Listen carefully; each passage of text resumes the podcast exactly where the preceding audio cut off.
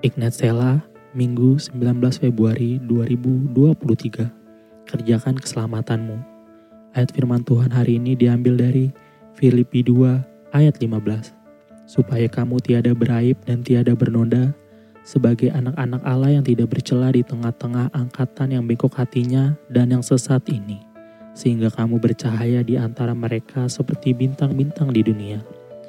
Pada tahun 1972, pengusaha Mesir bernama Farahat kehilangan jam tangan seharga 11.000 dolar, kurang lebih 100 juta rupiah. Tanpa diduga, seorang pemulung dekil mengembalikan jam itu. Farahat bertanya, mengapa si pemulung tak menyimpan dan menjualnya? Si pemulung menjawab, Kristus Tuhan saya meminta saya untuk selalu jujur. Kepada para jurnalis, Farhat berkata, saat itu saya belum mengenal Kristus.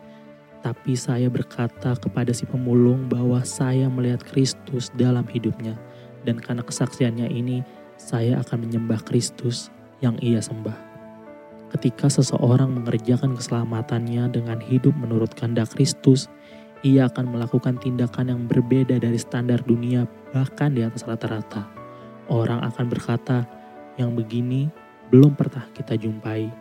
Kejujuran pemulung tadi bersinar di tengah gelapnya ketidakjujuran dan pementingan diri sendiri.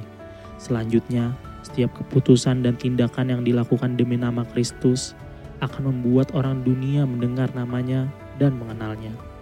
Paulus berpesan kepada jemaat Filipi agar mengerjakan keselamatan mereka baik ketika Paulus hadir maupun tidak.